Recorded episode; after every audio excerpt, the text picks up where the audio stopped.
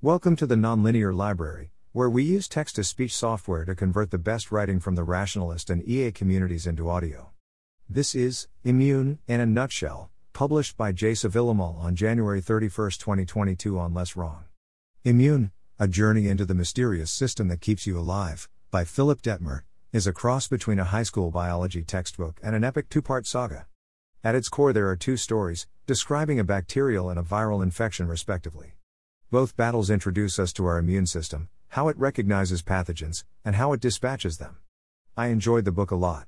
It's become my late night lecture for the last week, as my body fought off its own battle against COVID 19. Even fatigued and hazy, the book manages to explain and entertain.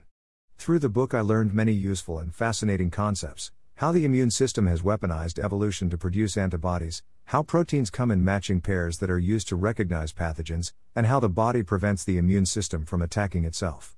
While simplified, I felt the book did a good job at explaining the reasons why the immune system works the way it does, instead of leaving the reader with just surface metaphors as many others do. Should you read this book? Possibly.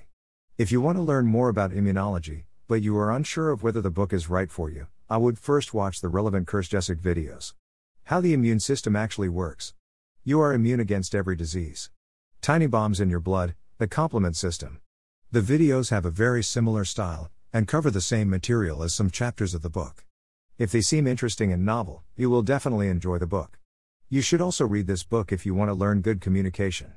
The clever use of metaphors and illustrations, interwoven with technical details, make the topic approachable and memorable. I will be thinking from now on of MHC class 2 molecules as hot dog buns, and I will be wiser because of it. The only part of the book I am hesitant to recommend is the fourth one.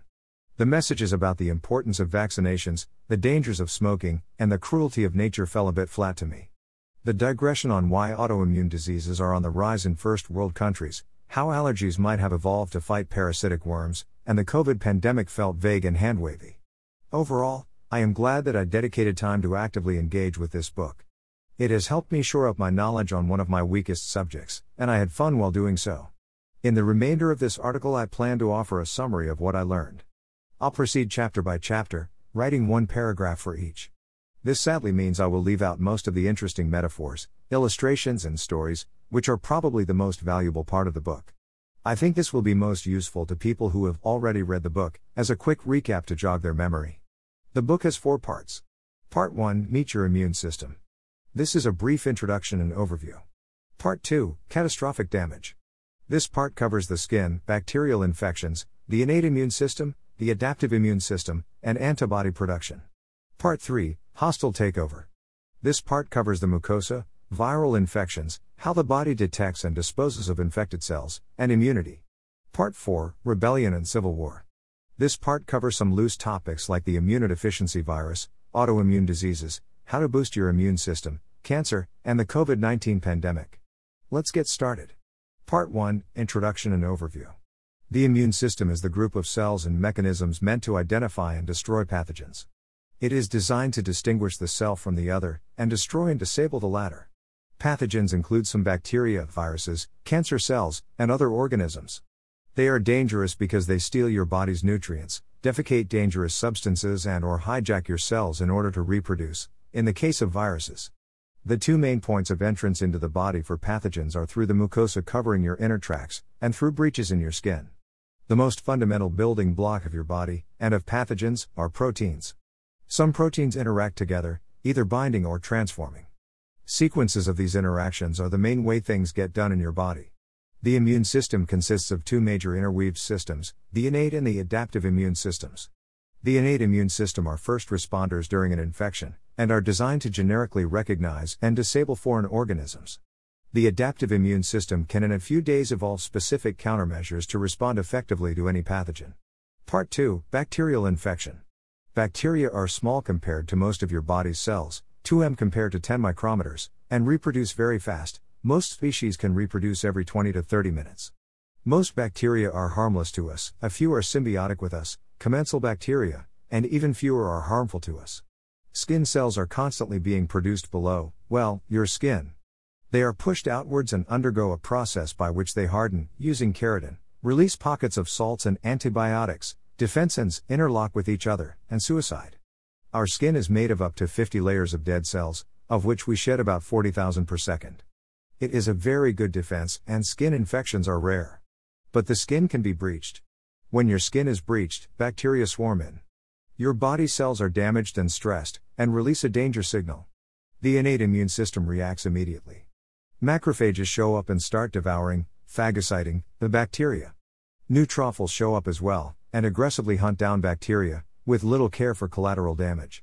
Both signal to the body to produce inflammation. Finally, dendritic cells sample the infection site, to possibly activate the adaptive immune system. All meanwhile, platelets clump together and cover the breach. Macrophages grab pathogens and carry them inside themselves, where they are dissolved in a pocket of acids. They act as a sort of field captain, monitoring the infection and deciding whether to escalate or call off the response. Neutrophils are mindlessly aggressive and live on a strict timer to avoid lasting collateral damage. Aside from phagocyting, they are filled with pockets, granules, of dangerous substances they can release to damage everything in the vicinity, and they can reshape their DNA into a web that catches and disables pathogens, the neutrophil extracellular net, NET. Inflammation starts when a healthy cell is ripped apart. Mast cells in particular sit beneath the skin and are filled with inflammation induced chemicals to produce a rapid response. Both phagocytes and neutrophils also release signals that cause inflammation. This means to open nearby blood vessels to flood the infected site with warm fluid, which is filled with substances that maim pathogens and attract immune cells. Inflammation directly causes damage to the body, and chronic inflammation causes more than half of deaths worldwide.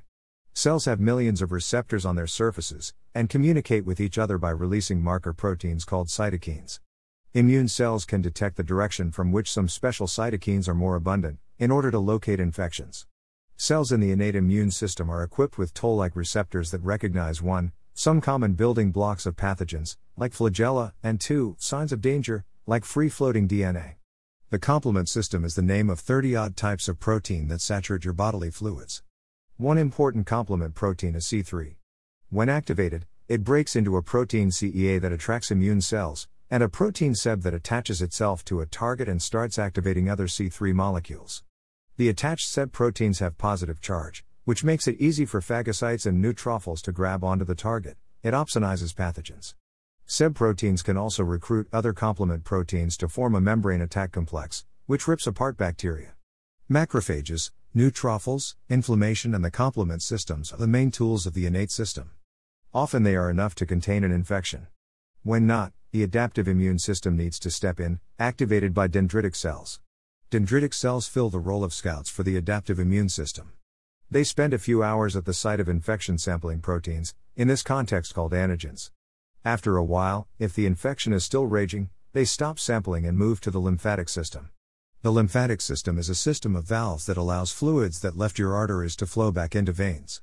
It also carries waste and remnants from an infection site. Dendritic cells ride the lymphatic system up for a few days until they reach a lymphatic node. Days after dendritic cells leave the battlefield, helper T cells and antibody proteins arrive on the scene. Helper T cells signal to macrophages to amp their aggression, while antibodies very efficiently opsonize the pathogens. The battle is quickly over, and the T cells signal to macrophages and neutrophils to stop fighting and suicide. How can the body make such specialized weapons? Because, in a sense, it has already made antibodies for every possible pathogen that could invade you. T cells are born in the bone marrow, and each of them is born with randomly shaped receptors. Afterwards, they travel to the thymus, where they are specially selected. Those with defects or with receptors that bind to any part of your own body are ordered to suicide. The rest go to the lymphatic system, where they transition from lymph node to lymph node. Because of their sheer number, a healthy human almost certainly has T cells of all types matching any possible pathogen's antigen. During this process, T cells differentiate into various types, including helper T cells, killer T cells, and regulatory T cells. Helper T cells are activated by dendritic cells. After sampling the battlefield, dendritic cells disassemble the antigens they collected and display part of them in major histocompatibility class II, MHC2, molecules. Helper T cells can only bind antigens displayed in MHC2 molecules. In the lymph node, the few helper T cells with random receptors that bind to a displayed antigen attach to the dendritic cell. The dendritic cell sends a signal that confirms an infection, and the T cell becomes activated. It rapidly multiplies, and makes two groups. One group travels to the site of infection to activate phagocytes.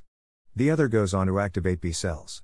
B cells are made in the bone marrow, and similarly to T cells, they are born with random receptors. They are selected in a similar way in the bone marrow to prevent autoimmune disease. Their specialty is that they can mass produce their unique receptors uniquely suited to bind a particular antigen. That's what antibodies are. B cells are activated in two phases. First, they bind to a free floating antigen. This causes them to start to multiply and to produce antibodies in moderate quantities. It also causes them to capture, disassemble, and display chinks of the antigens in MHC molecules. Activated helper T cells can now bind to these antigen displays, which commences the second activation.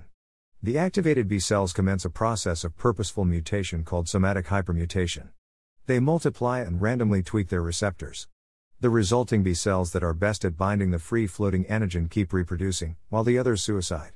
Once they are good enough at binding the antigen, they transform into plasma cells that start producing copious amounts of the fine tuned antibody. Antibodies can opsonize pathogens, bind several pathogens together to impede their movement, and activate the complement system to better guide it into pathogens.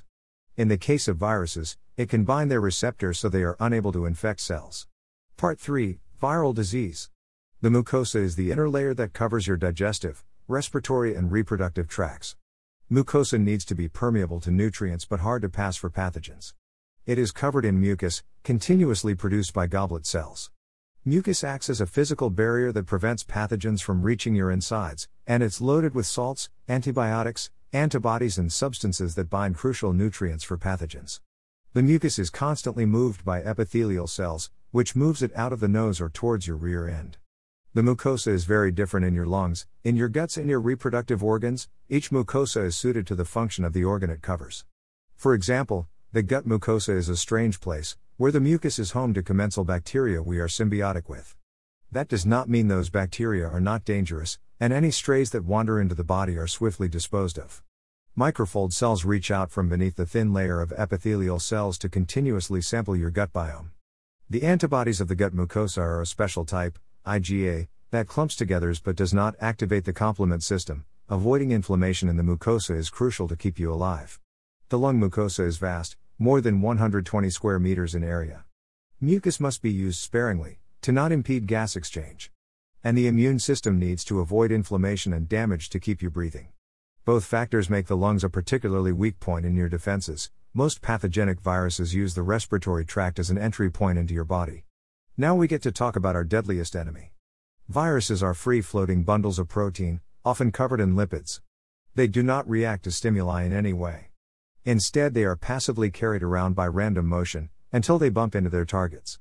Receptors bind to the protein spikes around the virus, and it is pulled inside the victim cell. There it releases its genetic material, which reprograms the cell to become a virus factory. After an interval usually between 8 and 72 hours, the cell is filled to the brim with new viruses. Viruses either shed off the infected cell, or the cell is forced to dissolve and release its deadly guests. The explosive growth and the high chances of mutation make viruses quick to adapt and hard to fight. A colleague coughs nearby, expelling droplets that you unwittingly breathe. Inside the droplets, an unwelcome guest is traveling the influenza A virus.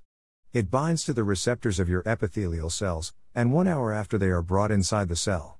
Within 10 minutes, they take over and the cell starts producing new viruses. Unimpeded, each infected cell produces in half a day enough viruses to infect other 22 cells on average, before dying of exhaustion. The viral infection has begun. Epithelial cells have receptors in their insides that can detect the presence of certain viral proteins. When one is detected, if the cell is still able to, it releases interferons, a cytokine that signals nearby cells to slow down their protein production process. Since viruses rely on their victims' protein production to take over, this slows down the infection. Plasmacytoid dendritic cells continuously scan for the presence of viral proteins or interferons, and subsequently release more interferons and cytokines to attract immune cells. Macrophages and dendritic cells release pyrogens. Once these reach the brain, they cause fever by ordering the muscles to shiver and blood cells near your skin to contract. The extra heat energizes your immune cells and makes viruses unstable. All of this delays a viral infection, but won't eradicate it. The innate immune system can't do much to viruses, as they spend most of their life cycle inside cells, where they cannot be phagocytosed by macrophages, attacked by neutrophils, or bound by complement proteins. To address these issues, almost all cells are equipped with major histocompatibility complex class I, MHCI, molecules. Those periodically bind to proteins inside the cell and display them outwards. During a viral infection, interferons stimulate cells to produce more MHCI. This helps detect infected cells. MHCI are harnessed by killer T cells to eliminate infected cells. Like their cousins, the helper T cells, each killer T cell is tuned to a specific antigen. Killer T cells are activated in the lymph nodes as well. When they bind, the MHCI displays dendritic cells put together for them. It needs to be activated after by a helper T cell to fully unlock. Killer T cells engage in a process called serial killing. They scan for infected cells and forcefully insert in them instructions to commit controlled suicide, apoptosis. The cell then breaks into small virus ridden packages which are consumed by macrophages. But what if the virus hijacks the production of MHCI molecules in the infected cell? To prevent this, the innate immune system counts on natural killer cells. On and off infections, natural killer cells scan for cells that lack MHCI molecules or display other signs of stress, and induce apoptosis in them. During an infection, they also scan for antibodies that have bound viruses about to be shed from an infected cell. While natural killer cells help slow down the infection, the innate immune system is still helpless against the invader. But the combination of killer T cells and antibodies is very effective at eradicating viral infections. While killer T cells eliminate infected cells, neutralizing antibodies bind the spikes of the virus to prevent them from infecting cells, and other antibodies disable the virus in other ways. After the battle is won, the immune system needs to shut down before causing too much collateral damage. Macrophages and neutrophils want release inflammation cytokines when not engaged in battle, and those already emitted are used up quickly and depleted. As helper T cells stop detecting signs of pathogens, they stop encouraging macrophages to fight for longer. Regulatory T cells step in and signal dendritic cells, helper T cells, killer T cells, and inflammation to slow down. Most T cells and B cells suicide after the fight. But a few persist, becoming memory cells ready to react to future invasions. Some B cells become long lived plasma cells that continuously produce antibodies. Others become memory B cells and sit in your lymph nodes waiting for a future invasion. About a tenth of the T cells remain in the site of infection as tissue resident T cells, dormant agents ready to react.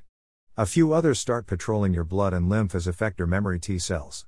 And a last group joins memory B cells in the lymph nodes as central memory T cells.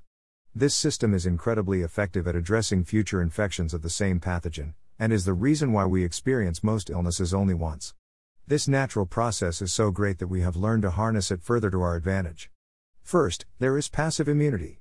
We distill the antibodies from an animal or a donor and inject them into a patient to help them fight the disease.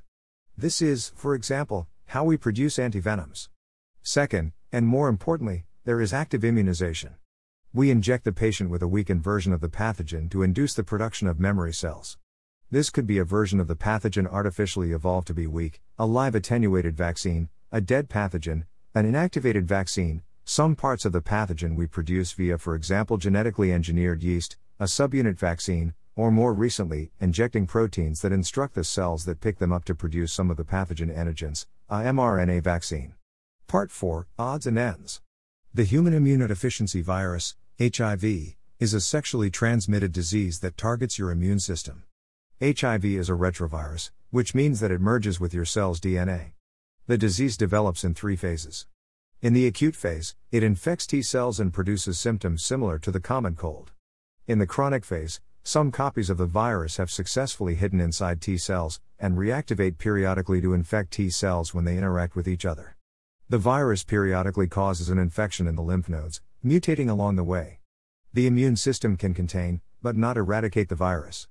Finally, profound immunosuppression begins. HIV finds a very successful mutation that takes over, and the immune system is knocked down. This causes acquired immune deficiency syndrome, AIDS, which makes you extremely susceptible to pathogens. HIV used to be a death sentence, though nowadays it's possible to treat it to prevent AIDS. Allergies are caused by your own B cells reacting against a harmless antigen, in this context called an allergen. At any time during your life, exposure to an allergen might activate your skin or gut B cells. From then on, they continuously produce Ig antibodies that bind to the allergen. These antibodies attach to mast cells. When the mast cell covered in IgEs enters in contact with the allergen in the future, it will violently react. The mast cell releases histamine, which triggers rapid inflammation. And it releases cytokines that attract basophils, which prolong the inflammation. Lastly, The cytokines released by mast cells and basophils might attract eosinophils, which produce chronic inflammation, for example asthma. Why does the body produce allergies? One hypothesis is that they are a defense mechanism against parasitic worms.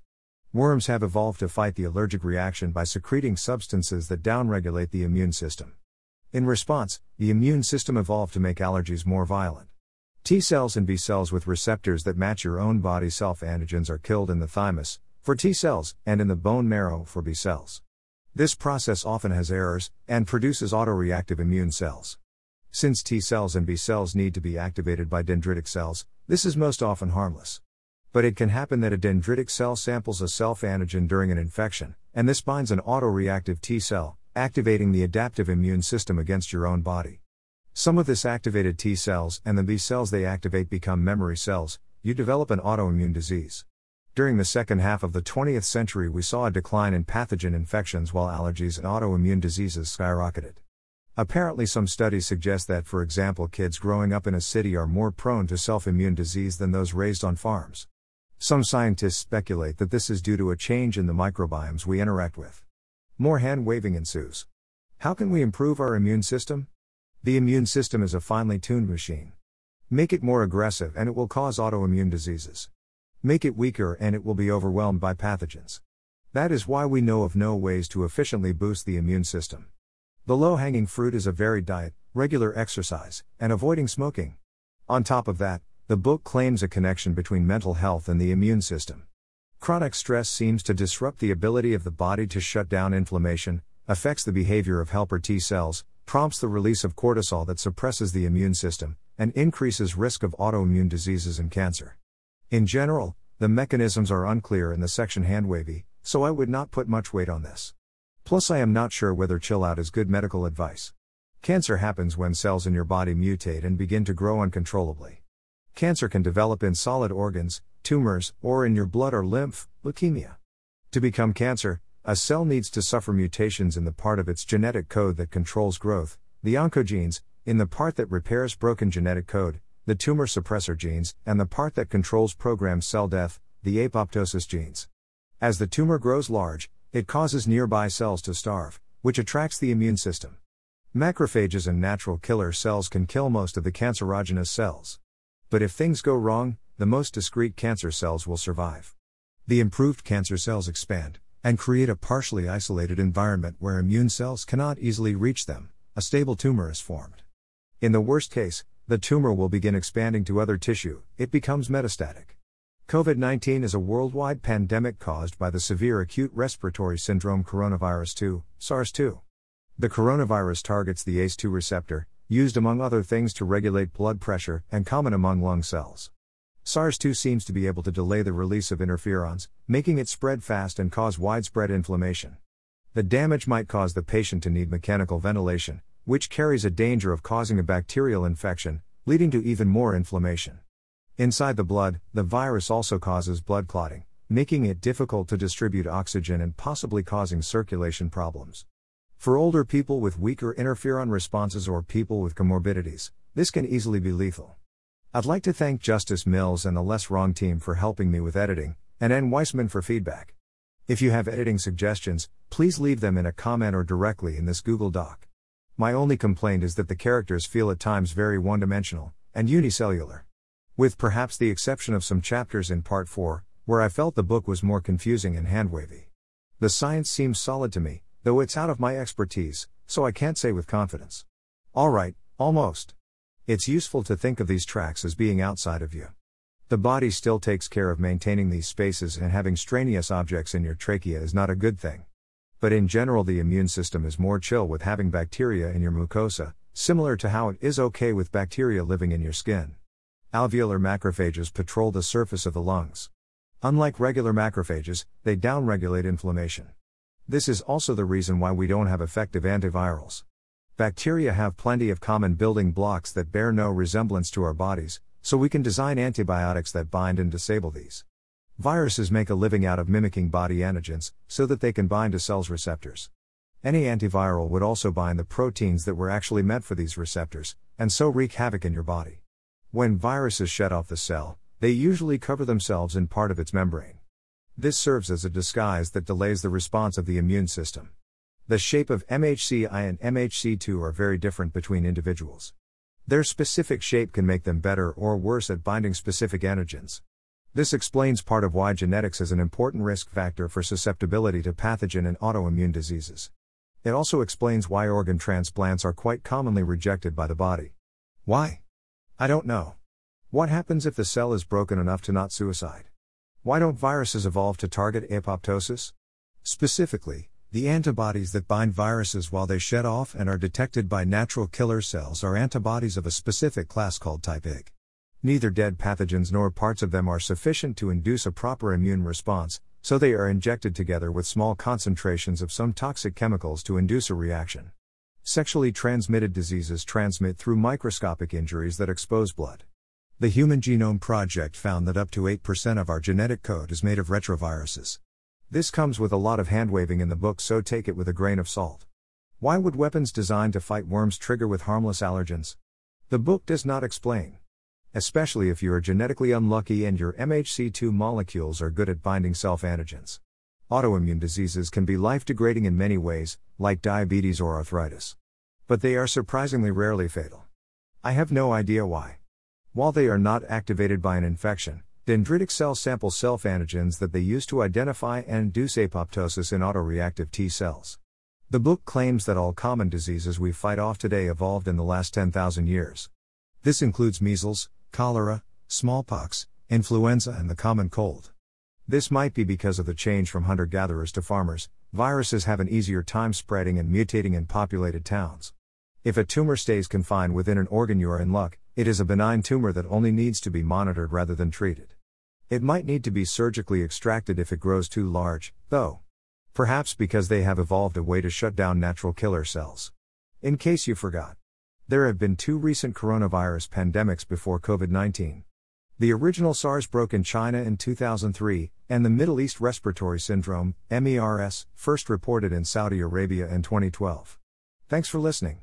To help us out with the Nonlinear Library or to learn more, please visit nonlinear.org.